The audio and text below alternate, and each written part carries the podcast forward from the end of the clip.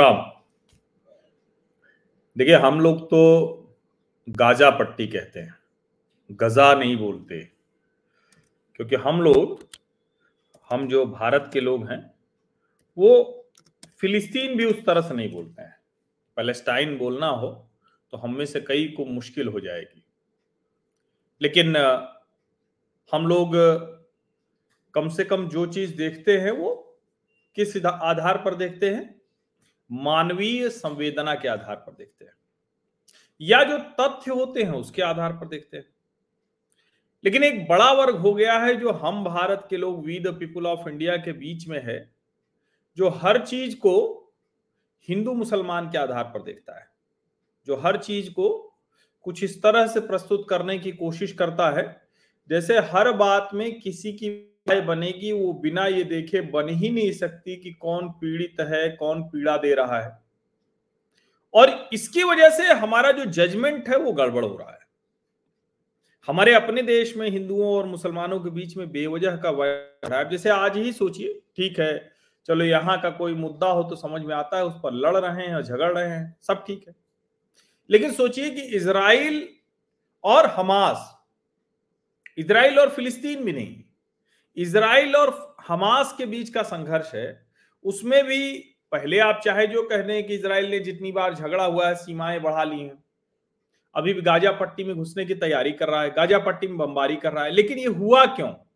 ये हुआ इसलिए क्योंकि जिस दिन उनका पवित्र दिन था, त्योहार था, उस दिन तड़के खबर आई कि हमास के लोग घुस गए हैं और उन्होंने जगह जगह इसराइलियों ना, इसराइली नागरिकों को मारा है उनकी महिलाओं के साथ गलत व्यवहार किया बच्चों को मार दिया। चालीस बच्चों का शव मिला। अब ज़ाहिर है अगर किसी भी देश में इस तरह की घटना और मैं बार बार कहता हूँ देखिए आज जो लोग हमास के इस कृत्य को जस्टिफाई कर रहे हैं भारत में वो कम से कम थोड़ा तो ध्यान रखें भारत भी आतंकवाद से पीड़ित है। पाकिस्तान में बैठे आतंकवादी कुछ भी करने को तैयार है। और कई वीडियोज़ में देख रहा हूँ कि फलस्तीन के लोगों को क्या डरना, गाजा के लोगों को क्या डरना, वो तो मरने के लिए ही पैदा होते हैं। अब मैं बार बार कहता हूँ कि मरने के लिए ही हर कोई पैदा होता है, लेकिन और कोई इस तरह से मरने मारने के लिए नहीं होता है।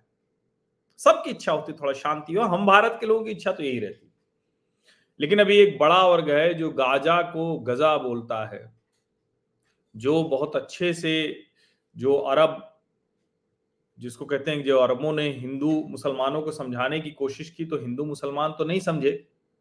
लेकिन इस देश का एक सेकुलर तबका है, फ्रॉड सेकुलर तबका है, वो समझ गया है। तो गाजा को गजा बोलता है। तो ये जो गजा है, इस पर गजा पर रुदन करने वालों को इसराइल के पूर्व प्रधानमंत्री को ध्यान से सुनना चाहिए।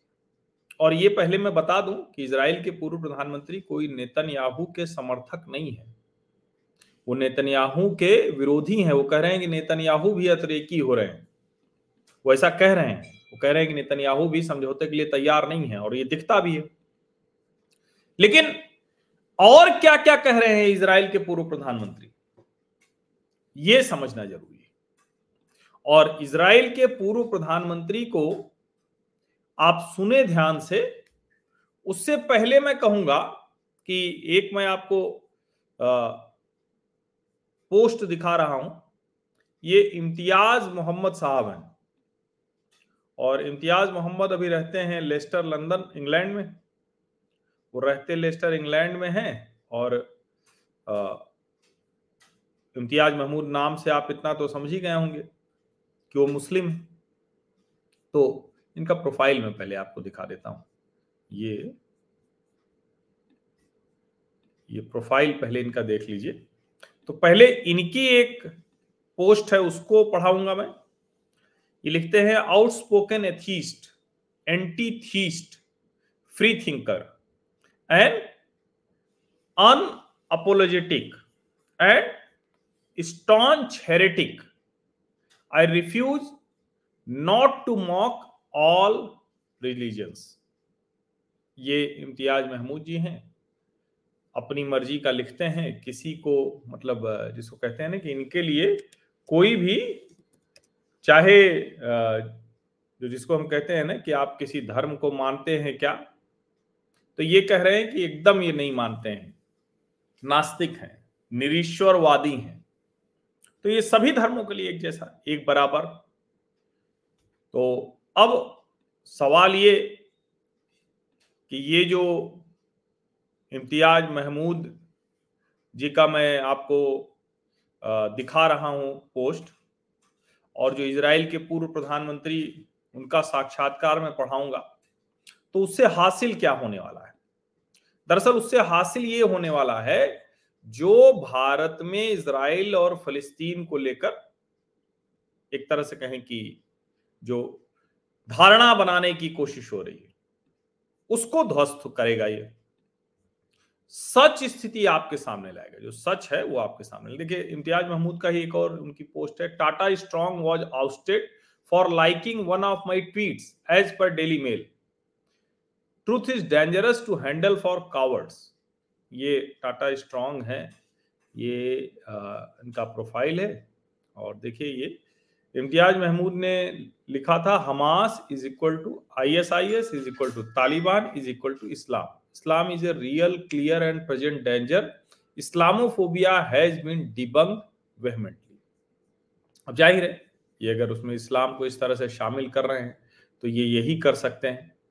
और दूसरे लोग तो ये दुस्साहस नहीं कर सकते हैं। लेकिन इनकी बात जो है, वो सुनिए, और इन्होंने एक अपडेट भी दिया है अभी। क्या अपडेट है?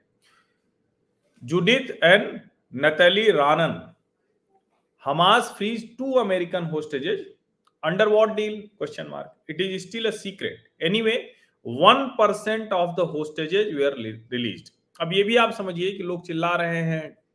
इसराइल बम बरसा रहा है ये कर रहा है, ये कर रहा है। लेकिन क्या ये समझ में आ रहा है कि है क्या असलियत? ये असलियत तो सबको जाननी चाहिए ना। अगर आप वो असलियत नहीं जानेंगे तो फिर तो नहीं काम चलेगा। तो उस असलियत को जानिए। अभी भी हमास ने लोगों को बंधक बना रखा है। अमेरिकी हैं, थाईलैंड के लोग हैं, ऐसे दूसरे लोग हैं। खैर, अब उसको छोड़ देते हैं। अब मैं इसराइल के पूर्व प्रधानमंत्री को सुनाऊं पढ़ाऊं, आपको बताऊँ, उसके पहले इम्तियाज़ महमूद का ये पोस्ट। और ये थोड़ा, थोड़ी लंबी पोस्ट है। लेकिन मैं पूरी बात करूँगा। और इसमें अगर आप में से कोई कहे कि थोड़ा छोटी पोस्ट करिए तो छोटी नहीं होगी भैया। देखिए सलीके की बात सुननी है तो थोड़ा धैर्य रखिए। और मैं इस तरह से भी नहीं बोल सकता कि तेज दौड़ते घोड़े की टॉप की तरह मैं चलूँ कि टप टप टप टप टप टप, और कोई आवाज़ आए नहीं। तो भैया, मैं तो शब्द बोलूँगा। मेरी बात आप लोगों को समझनी है और मैं इसीलिए बार बार कहता हूँ कि ये मेरा सामाजिक परिवार है। मैं एक ऐसी सोशल फैमिली बनाना चाहता हूँ जो हर देश के हर मुद्दे पर अच्छे से समझे, दुनिया के मुद्दे भी समझ ले तो बहुत अच्छा है। लेकिन ये तो सीधा हमसे जुड़ा हुआ मुद्दा है, क्योंकि देखिए, रशिया, यूक्रेन में हम, यूक्रेन, रशिया को बहुत नहीं समझ पाए तो फ़र्क नहीं पड़ता है। लेकिन अगर हम ये जो गाजा पट्टी, फलिस्तीन का वेस्ट बैंक और जो इसराइल है, इसको नहीं समझेंगे तो हमारे यहाँ जो सामाजिक कहें कि विद्वेश संकट होता जा रहा है। ये समझिए आप। ये जो सामाजिक विद्वेश संकट है, ये होता जा रहा है। अब ये जरा देखिए, इसको अगर हम ध्यान से देखें तो ये सामाजिक विद्वेश संकट क्यों क्योंकि सबको लग रहा है कि इसराइल मुसलमानों पर अत्याचार कर रहा है और हमास, फिलिस्तीन सब एक हैं। मुसलमान उसका सिर्फ़ बदला ले रहा है जितना वो है, इसलिए इसको न्यायोचित ठहरा है क्यों? क्योंकि वो ज़मीन मुसलमान की थी, यहूदियों को दिया, यहूदियों ने आकर कब्जा कर लिया। कई लोग कहानी भी लिख रहे हैं कि कमरे घर में उनको एक जगह दी, पहले वो बरामदे में आए, फिर घर में आए, फिर पूरा घर कब्जा कर लिया एक कमरे से, फिर बरामदे में कर दिया और फिर बाहर कर दिया तो अब ये इम्तियाज़ महमूद उस ज़मीन की सच्चाई बता रहे हैं यानी इसराइल की जो ज़मीन है, ये है क्या the land of Israel has been populated by the Jewish people since 2000 BC before Christ. Here is a timeline. In case you did not realize that it is their homeland. अच्छा बार बार ये झगड़ा होता है। बार बार ये कहा जाता है कि क्या है? इसका मतलब क्या हुआ? अब ज़ाहिर है इसको जब हम कहते हैं तो इसको लेकर कई तरह के झगड़े होते हैं कि अरे नहीं भाई, ये तो देखिए, ज़मीन किसकी थी? ज़मीन तो थी उनकी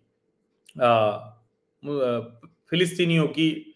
और इस पे हालाँकि मैं कई यहूदियों को भी सुन चुका हूँ और एक यहूदी ने तो बहुत डिटेल में हम लोगों को बताया। लेकिन उसका मैं सुनाऊँगा तो शायद शायद आपको लगेगा कि यहूदी है तो वो तो अपनी बात कहेगा। इम्तियाज़ महमूद बता रहे हैं। 1900 बीसी में क्या था? Abraham, father of the Jewish nation. दरअसल यही है वो जो देवता हैं यहूदियों के, अब्राहम।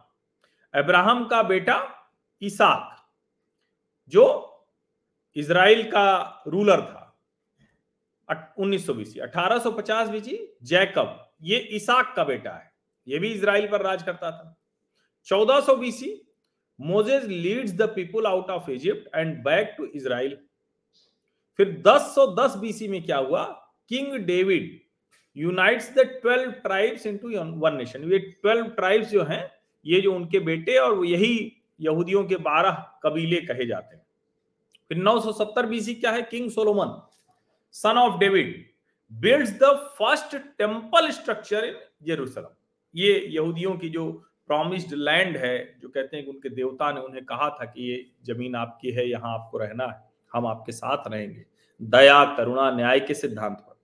फिर आता है 930 BC Israel is divided into two kingdom the kingdom of Israel and the kingdom of Judah अब ये आपको मैप अक्सर दिखता होगा तो इसराइल बड़ा दिखता है किंगडम ऑफ़ इसराइल फिर किंगडम ऑफ़ जूडा और छोटा सा फिलिस्तीन किनारे दिखता है। 722 बीसी में the kingdom of Israel is conquered by Assyrians 605 BC में kingdom Judah is conquered by the Babylonians 586 BC में Solomon's temple is destroyed by the Babylonians पाँच सौ उनतालीस बीसी में Persians conquered the Babylonians and to control of Israel पाँच सौ अड़तीस BC में the Jews return to Israel from exile यानी निर्वासन से लौटे फिर आ गए। 520 बीसी में उन्होंने टेंपल फिर से अपना बनाया। Reforms made by Ezra and Nehemiah, the last group of Jews return from exile 432 BC इसके बाद क्या होता है? The Greeks conquered the Persian empire, the Egyptian and Syrian empire take over Israel. एक बीसी में Hasmoneans recapture Israel and the Jews are ruled independently. सत्तर BC में Romans conquered Israel बीस बीसी में King Herod builds the second temple सत्तर AD में, अब देखिए अभी तक ये बीसी में चल रहा था, अब ये एडी आ गया, जिसको हम बीसी मतलब बिफोर क्राइस्ट और एडी मतलब एनो डोमिनो जो कहते हैं। और इसको हम कॉमन एरा भी मान सकते हैं, जब यहाँ आ गए हम तो अगर इतिहास के लिहाज से जो नॉमन क्लेचर दिया गया है। रोमन्स डिस्ट्रॉय द टेंपल सत्तर एडी इसके बाद क्या हुआ? After that, the people were captives of the Romans, Byzantines, Arabs, and Crusaders. Through all of these events, the Jewish people continued to live in Israel. मतलब ये सारा कुछ होता रहा संघर्ष होता रहा उनके ऊपर अत्याचार होते रहे उनको लोग जीतते रहे लेकिन फिर भी वहाँ रहते रहे देर वर more or less of them depending on the countries but there was never a time when the jews did not live in the land कोई ऐसा वक्त नहीं रहा कभी कम हुए कभी ज़्यादा हुए डिपेंडिंग ऑन द सेंचुरी लेकिन हमेशा यहाँ यहूदी रहे। They stayed they build their communities they raised their families ये यहाँ रहे, अपना समाज बनाया, अपने परिवार को बड़ा किया। इन 1948 यहीं से बात शुरू होती है सारी। The United Nations establish the state of Israel the nation of Jews don't buy the Palestinian lies that they are entitled to the land it simply is not true ये वो बता रहे हैं, उन्नीस सौ अड़तालीस में चूँकि समझौता कराया। क्या था ये जरा? ये थोड़ा सा इसको, ये, वो, देखिए ये इसराइल है, ये जूडा है, और ये अलग अलग आपको दिख रहे हैं, ये empire of David and Solomon ये दिखाया है। तो ये मैंने कहा पहले मैं इसको दिखा दूँ, तब उसके बाद फिर दूसरा आपको अगली बात करेंगे, जिसमें हम इसराइल के प्रधानमंत्री ने क्या कहा, उसकी बात करेंगे। अब ये, चूँकि हम इसको दिखाना बड़ा आवश्यक था, इससे थोड़ा आपको समझने में आसानी हो गई होगी। अब जब इसराइल के प्राइम मिनिस्टर का इंटरव्यू में दिखाऊँगा तो आपको जिसको कहे कि संदर्भ के साथ समझ में आएगा। अगर मैं सीधे उसे दिखा देता तो शायद वो रेफरेंस नहीं मिलता, वो संदर्भ नहीं मिलता। आप कैसे समझते कि जो इसराइल के प्राइम मिनिस्टर कह रहे हैं, वो क्या कह रहे हैं, उसका क्या मतलब है? ये तो इसलिए आपको पहले मैंने ये दिखाया जो इसराइल की और फिलिस्तीन की लड़ाई है, जो यहूदी, यहूदियों की प्रोमिस्ड लैंड कही जाती है, उनके देवता अब्राहम, फिर इसाक, फिर उनके बेटों ने क्या क्या किया? फिर वो बारह कबीले कैसे जुड़े? फिर वो पूरी कहानी क्या है? कब कब किसने इसराइल पर कब्जा किया। कब कब किसने यहूदियों को वहाँ से भगाया? ये ये सारी चीज़ें जब हम समझते हैं तो उसके बाद फिर समझ में आएगा। और मैं फिर से कह रहा हूँ, भारत की भूमिका दुनिया के किसी भी संघर्ष में, किसी भी कॉन्फ्लिक्ट में क्या होगी? ह्यूमैनिटी के साथ खड़ा होना, मानवता के साथ खड़े होना। चाहे इसराइली उसका शिकार हो तो हम उनके साथ खड़े होंगे। फिलिस्तीनी उनका शिकार होंगे तो हम उनके साथ खड़े होंगे। लेकिन हम हमास जैसे आतंकवादी संगठन के साथ नहीं खड़े हो सकते। मैं सिर्फ़ ये डिफ्रेंशिएटर एक आपको देना चाहता हूँ जिससे आपको समझ में आए। ये जो गजा पर रुदन कर रहे हैं उनको ये बात जरा समझ में आनी चाहिए। अच्छा आप उनके चक्कर में पड़ जाते हैं। ऐसा ऐसा काम हो जाता है। मतलब सचमुच बड़ा आश्चर्य होता है अभी आ, स्वरा भास्कर जो है वो माँ बन गई है। लेकिन कमाल देखिए कि उसका भी, अपने बच्चे का भी तुरंत वही इस्तेमाल मतलब उसी प्रोपागंडा के लिए कर दिया। ये अच्छी बात है क्या? ये कतई अच्छी बात नहीं है। जब आप किसी चीज़ में एकदम से पूरी तरह से धंस जाते हैं, आप जिसको कहते हैं समझ में नहीं आता है, वो कुएँ के मेढक जैसी स्थिति हो जाती है। फिर आपको दुनिया वही दिखती है और उसी दुनिया के लिहाज से आप रिएक्ट करते हैं, प्रतिक्रिया देते हैं। अब मैं आपको इसराइल के पूर्व प्रधानमंत्री का साक्षात्कार दिखाता हूँ, जो उन्होंने भारत के टाइम्स ऑफ़ इंडिया जो समाचार पत्र है, उसको दिया। क्वेश्चन आंसर्स हैं तो बड़े अच्छे हैं। और देखिए, क्या कह रहे हैं? हेडलाइन से आपको समझ में आ जाएगा कि वो क्या बोल रहे हैं। इनका नाम है एहूद ओलमर। एहूद ओलमर जो है, वो इसराइल के पूर्व प्रधानमंत्री हेडलाइन लिखी हुई है, इन्हीं के साक्षात्कार से निकली है। Finish Hamas, remove Netanyahu, then talk peace. अब चूँकि ये नेतन्याहू के विरोधी भी लेकिन फिर भी ये जो कह रहे हैं, मैं उसको पढ़ के सुनाता हूँ। How do you read Biden's visit to Israel वो कह रहे हैं कि प्रेसिडेंट बाइडेन जो है बहुत कंसिस्टेंट रहे अमेरिका इसराइल के साथ है। अमेरिका इसराइल के जो आत्मरक्षा का अधिकार है, उसके साथ खड़ा रहता है। अमेरिका बार बार ये करता है और and America supports Israel's decision to remove Hamas from its permanent position in Gaza यानी अमेरिका इसका समर्थन कर रहा है कि गाजा से हमास को निकाल बाहर कीजिए और ये ठीक कह रहे हैं। ये कह रहे हैं कि in order to signal to the international community how determined America is in it support of Israel it has sent two aircraft carriers with considerable air powder power and soldiers to the region just to send a message that America support is just not just verbal मतलब कोई confusion वहाँ नहीं है। एकदम बहुत clear है। और Israel के लिए भी वो क्लियर क्लियर है। फिर आगे सवाल पूछा गया given Israel impending ground offensive into Gaza what happens after the operation is over तो बार बार कह रहे हैं कि गाजा कोई इंडिपेंडेंट, सेपरेट स्टेट नहीं है, ये फिलिस्तीन का हिस्सा है, ये इसराइल का पूर्व प्रधानमंत्री कह रहा है कि ये पैलेस्टीनियंस का हिस्सा है। वो कह रहे हैं जब मैं प्रधानमंत्री था, तब मैंने महमूद अब्बास के साथ एक समझौता भी किया था, एक शांति समझौता किया था। About some changes in the original border of 1967 I even agreed to build a highway that will have an exit and entry in Gaza and the West Bank एक हाईवे बनेगा जिसमें गाजा वेस्ट बैंक दोनों entry exit यानी आ जा सकेंगे। तो ये वो कह रहे हैं कि ये करना चाहिए। लेकिन वो आगे साफ़ साफ़ कहते हैं कि Hamas is identical to I S I S समझिए इसको। और वो बता रहे हैं 2005 में इसराइल पूरी तरह से गाजा से बाहर आ गया। It was very tough decision to implement I was at the very front line of the disengagement but the day after we pulled out of Gaza Hamas starting started shooting us at innocent civilians across the border so Israel has no option but to get rid of Hamas and its leadership But the end game of what we are doing is actually to be able to negotiate with Mahmoud Abbas. कितनी clarity के साथ ये बात कर रहे हैं। और भारत में जो गजा पर रुदन करने वाले हैं, उनको तो कोई तथ्य से कोई लेना देना नहीं कोई बात ही नहीं करनी है।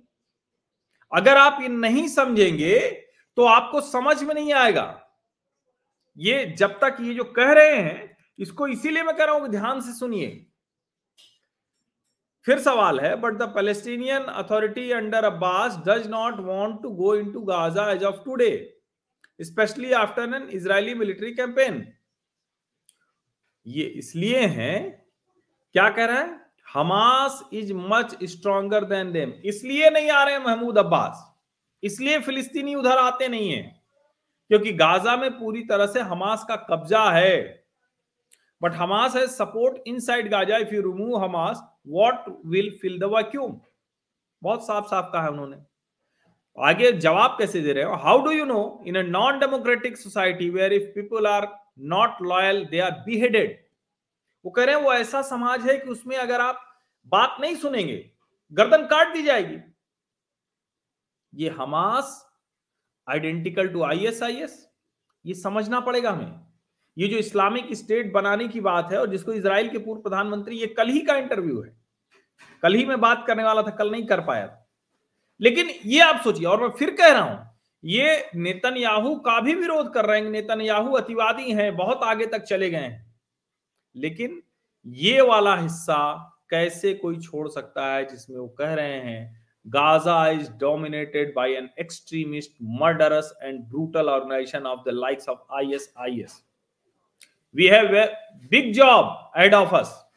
The greatest desire of my life is to change the perception, to change the dynamics, and to change the energy to create a much better class of ties between us and the people who are there, to create more opportunity for economic purpose, for freedom of movement, for freedom of speech, for jobs. But that can't be done if Gaza is subject to a terrorist, radical, fundamentalist organization like Hamas.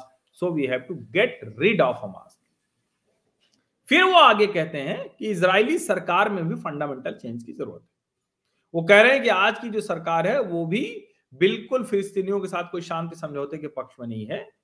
The government of today is one of extremist messianic intolerant right wingers that ought to be thrown out of government with their leader benjamin netanyahu देखिए Benjamin Netanyahu से इनका झगड़ा है, उसके खिलाफ ये सब कुछ बोल रहे हैं। लेकिन ये कह रहे हैं कि हमास को तो खत्म करना ही पड़ेगा। अब नेतन्याहू क्या? नेतन्याहू हमास की और फिलिस्तीनियों की हरकतें देखते जो 2005 कहा गया। उसके बाद नेतन्याहू इस तरह के व्यवहार में आ गए कि कोई समझौता इनके साथ नहीं करना है। कर ही नहीं सकते। इसको समझिए। और जितने भी यहूदी आपको मिले वो बार बार कहते हैं, और सोचिए, जो कहानियाँ आ रही हैं कि बड़े बड़े लोगों ने अपने घर के एक हॉस्पिटल चेन का वहाँ कोई है, उसके उसकी बेटी को ही मार दिया, क्योंकि उसकी बेटी गाजा के लोगों से प्रेम करती थी। उसको लगता था कि फिलिस्तीनियन बहुत सताए हुए हैं। लेकिन जो यहूद उलमर्द कह रहे हैं, ये यहूद उलमर्द का जो कहना है, इससे साफ़ है कि असली मुश्किल उस मानसिकता में है। ये दोनों चीज़ें एक साथ जो मैंने दिखाया आपको, उसका बड़ा सीधा सा मतलब था, बहुत स्पष्ट था कि कैसे जो है ये पूरा एक नरेशन किया जा रहा है। अब ये दोनों चीज़ें देख के आपको एक तो जो इसराइल की लैंड है, वो किसकी है वो समझ में आ गया। दूसरा, अभी की समस्या क्या है? यानी हिस्टोरिकल परस्पेक्टिव और करंट सिनेरियो ये दोनों आपको मैंने बता दिया। अब आपको आगे इस पर राय रखने में आसानी होगी। मैं फिर से कह रहा हूँ, ये हिंदू मुसलमान का मसला तो है ही नहीं। भाई, ये तो देखिए है क्या ना कि जिसको हम कहते हैं कि भाई, ये जो एक कहीं भी घुमा फिरा कर अगर मुसलमान है और भारत का मुसलमान इस तरह से खड़ा हो जाएगा तो फिर तो गड़बड़ हो जाएगा। और मैं फिर से कह रहा हूँ, हमास और फलिस्तीनियन, इनको फ़र्क करके देखिए। इसको फ़र्क करके देखना ज़रूरी है। हालाँकि ये फ़र्क बड़ा करना कठिन होता है क्योंकि पाकिस्तान से जैसे आतंकवादी आते हैं तो वो तो पाकिस्तानी होते। हैं तो ये फ़र्क करना ज़रूरी है। इसको समझिए आप। आप सभी का बहुत बहुत धन्यवाद इस चर्चा में शामिल होने के लिए। मेरी कोशिश रहती है कि हर मुद्दे पर आपके मन में स्पष्टता आ जाए। तो मुझे जो दिखता है, मैं जो पढ़ता हूँ तो मैं आपके साथ भी साझा करता हूँ। तो अब आपकी ज़िम्मेदारी क्या बनती है? कि हम आप जितनी बात समझ चुके हैं, उसको आगे लोगों को समझाएँ। बेहतर तरीके से लोग समझें, और मैं फिर कह रहा हूँ, युद्ध तो रुकना ही चाहिए, शांति होनी बहुत ज़रूरी है, लेकिन इसकी शुरुआत के लिए अब हमास को आगे कदम बढ़ाना चाहिए, जो बंधक बना के रखे हुए उसके लिए जो अरब कंट्रीज़ है, उनको दबाव बनाना चाहिए। चाइना, रशिया के आग लगाने से कुछ नहीं होगा। ये समझिए। और भारत कभी भी आग लगाने वाली स्थिति में नहीं रहता है। व्लादिमीर पुतिन से भी मुँह पर कह दिया रशिया से प्रधानमंत्री नरेंद्र मोदी ने कि दिस इज़ ये युद्ध का युग नहीं। यही मैं अपनी बात समाप्त करता हूँ। सब्सक्राइब तो आप लोगों ने कर ही लिया होगा, क्योंकि सब्सक्राइब करना तो मूल शर्त है सामाजिक परिवार का स्थायी सदस्य होने के लिए।